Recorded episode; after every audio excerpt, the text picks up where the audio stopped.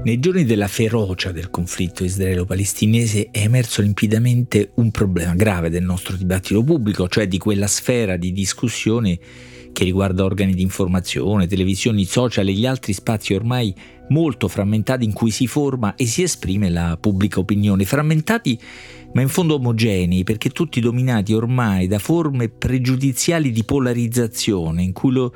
schierarsi da una parte implica la chiusura a ogni argomento o documento che la contraddica. Di fatto l'enorme abbondanza di notizie, di opinioni cui la rete ci consente di accedere, anziché ampliare la possibilità di ascolto, permette di scegliere, in una specie di supermarket gigantesco e variegato, di scegliere solo i fatti, i dati, gli eventi e le opinioni che confermano la nostra opinione e il nostro pregiudizio. I fatti e le opinioni che non entrano in questa specie di cornice interpretativa a priori vengono come espulsi, risultano non ricevuti, non considerati. In questo caso il giudizio o il pregiudizio si consolida, ogni accettazione delle opinioni altrui, fino eventualmente a modificare le proprie, che è la fisiologia del dibattito pubblico, dovrebbe essere la normalità del dibattito pubblico. Ascoltare altre opinioni, mettere in discussione le proprie, in qualche caso persino modificarle, è escluso, è del tutto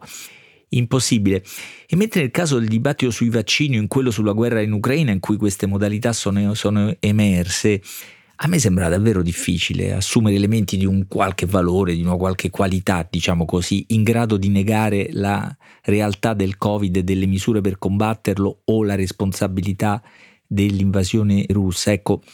in questo caso, nel caso del conflitto israelo-palestinese, la profondità e la complessità della storia rende possibile davvero accedere facilmente e largamente a dati, eventi, fatti adattabili alla propria opinione, in grado di confermarla, di polarizzarla. Dalla controversa storia del Medio Oriente è possibile veramente estrarre di tutto, e non come forma di rispetto della complessità, in cui veramente è accaduto di tutto e tante cose diverse, non per rispetto della complessità che è possibile estrarre di tutto, ma come condizione per scegliere quello che serve a rinchiudersi nelle proprie certezze, non considerando visioni e interpretazioni diverse. Ora, non è certo la cosa più drammatica che sta accadendo in queste ore, ma è un contributo al dramma, diciamo così, perché riduce a guerra, ecco, uno scontro bellico di sicurezze contrapposte è l'unica cosa, cioè il dibattito pubblico, che invece quelle contrapposizioni, quei pregiudizi potrebbe contribuire a renderli meno rigidi, meno sordi e ciechi. Che fare? Intanto, per discutere meglio, leggere meglio e di più.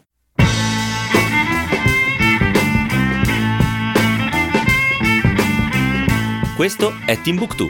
di Marino Sinibaldi, un podcast del Post che parla con i libri.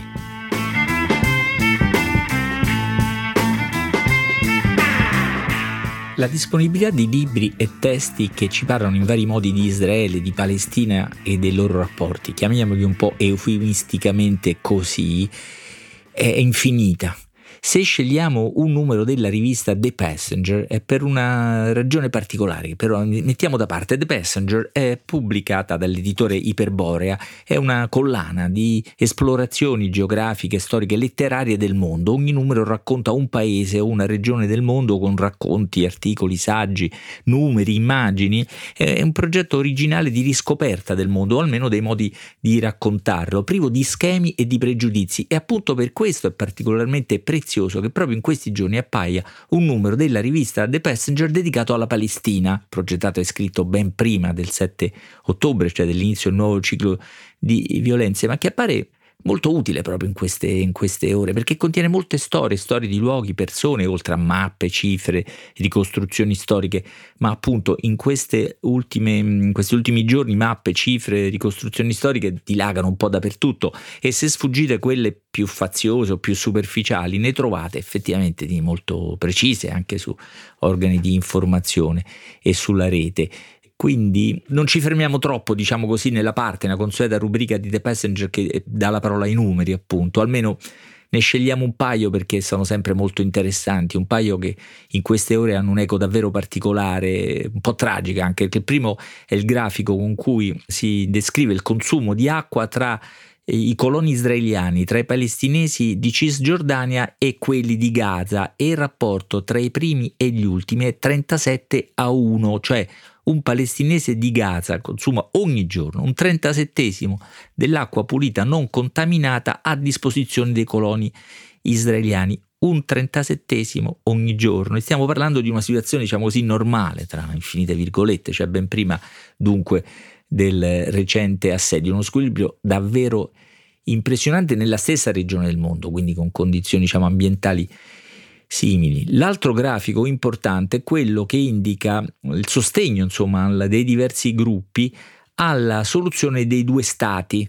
sostegno che conosce un autentico crollo negli ultimi anni, in 4 anni e mezzo, fino alla fine del 2022. Tra i più ottimisti e i favorevoli a questa soluzione, due popoli e due stati, come si dice, cioè i palestinesi che vivono in Israele, la percentuale dei favorevoli è crollata dall'85 al 60%, si è ridotta a poco più di 1/3, mentre era prima la metà, ora poco più di 1/3 tra ebrei israeliani e palestinesi che vivono in Palestina, ed è poco più del 10% tra i coloni israeliani, che dunque si confermano i più fieri oppositori di questa ipotesi di convivenza. È facile leggere in questo crollo la progressiva consumazione delle speranze, di cui peraltro parlano molti dei testi di questo numero di The Passenger, tra quelli più interessanti quelli che vengono o parlano di Gaza, perché riguardano, illuminano qualcosa che in questo momento è l'epicentro del conflitto, ma molto interessante anche il testo generale di Yumna Patel, un giornalista statunitense che vive a Betlemme, dai campi profughi della Cisgiordania, in particolare il campo di Jenin, traccia nel suo testo una storia di resistenza e il passaggio attraverso le generazioni, cioè insomma un odio che si accumula generazione dopo generazione, pare crescere. Ogni generazione palestinese dopo la prima della catastrofica Nakba esibisce il racconto della propria catastrofe, della propria ferita e sostanzialmente della propria sconfitta. Una sorta di catena di lutti senza via d'uscita, i muri dei campi tappezzati di manifesti con vecchi e nuovi e nuovissimi volti di caduti, ma anche graffiti, fori di proiettile, segnali che hanno plasmato un intero popolo, generazione dopo generazione, una catena di sofferenze, anche un'utopia che appare sempre più lontana. Nell'arco di ingresso nel campo il giornalista trova inciso questa scritta: campo di Jenin, stazione di attesa prima del ritorno, cioè di quella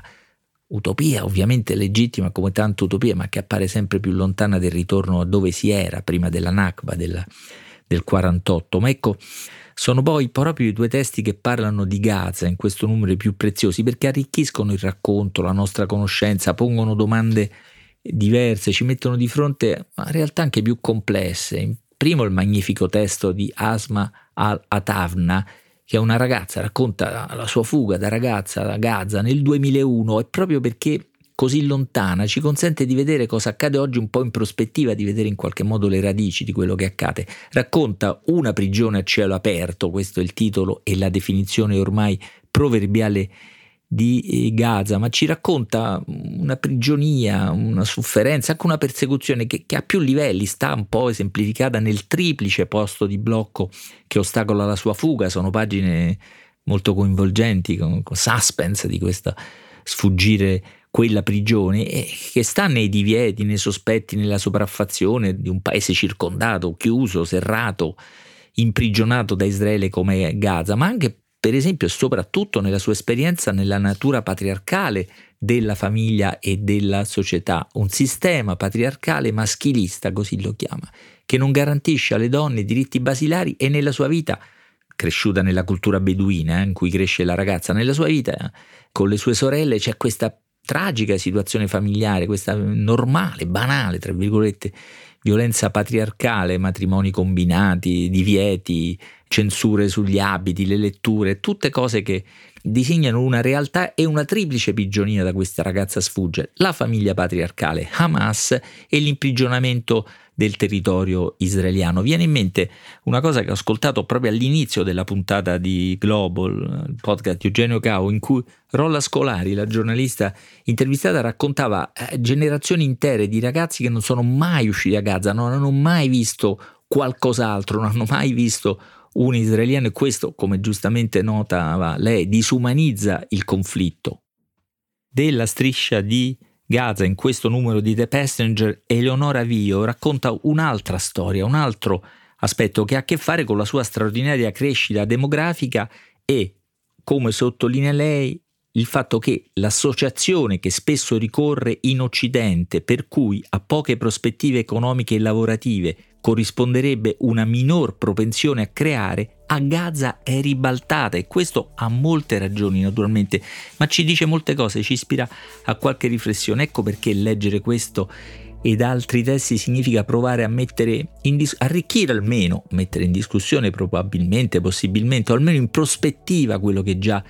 si sa e quello che già forma la nostra opinione e determina la nostra posizione. Abbiamo bisogno di più voci diverse, ma ancor prima di non rinunciare, anzi di allenare la nostra capacità di ascoltarle. Ecco, questo numero di The Passenger dedicato alla Palestina può risultare particolarmente prezioso proprio perché non si presenta come una ricerca pesante, intimidatoria e soprattutto già nettamente schierata e ispirata a pregiudizi. È un racconto aperto anche nell'aspetto grafico invitante e attraente che ha, che invita alla lettura e spinge all'apertura. Speriamo. Scrivete a timbuktu@ilpost.it.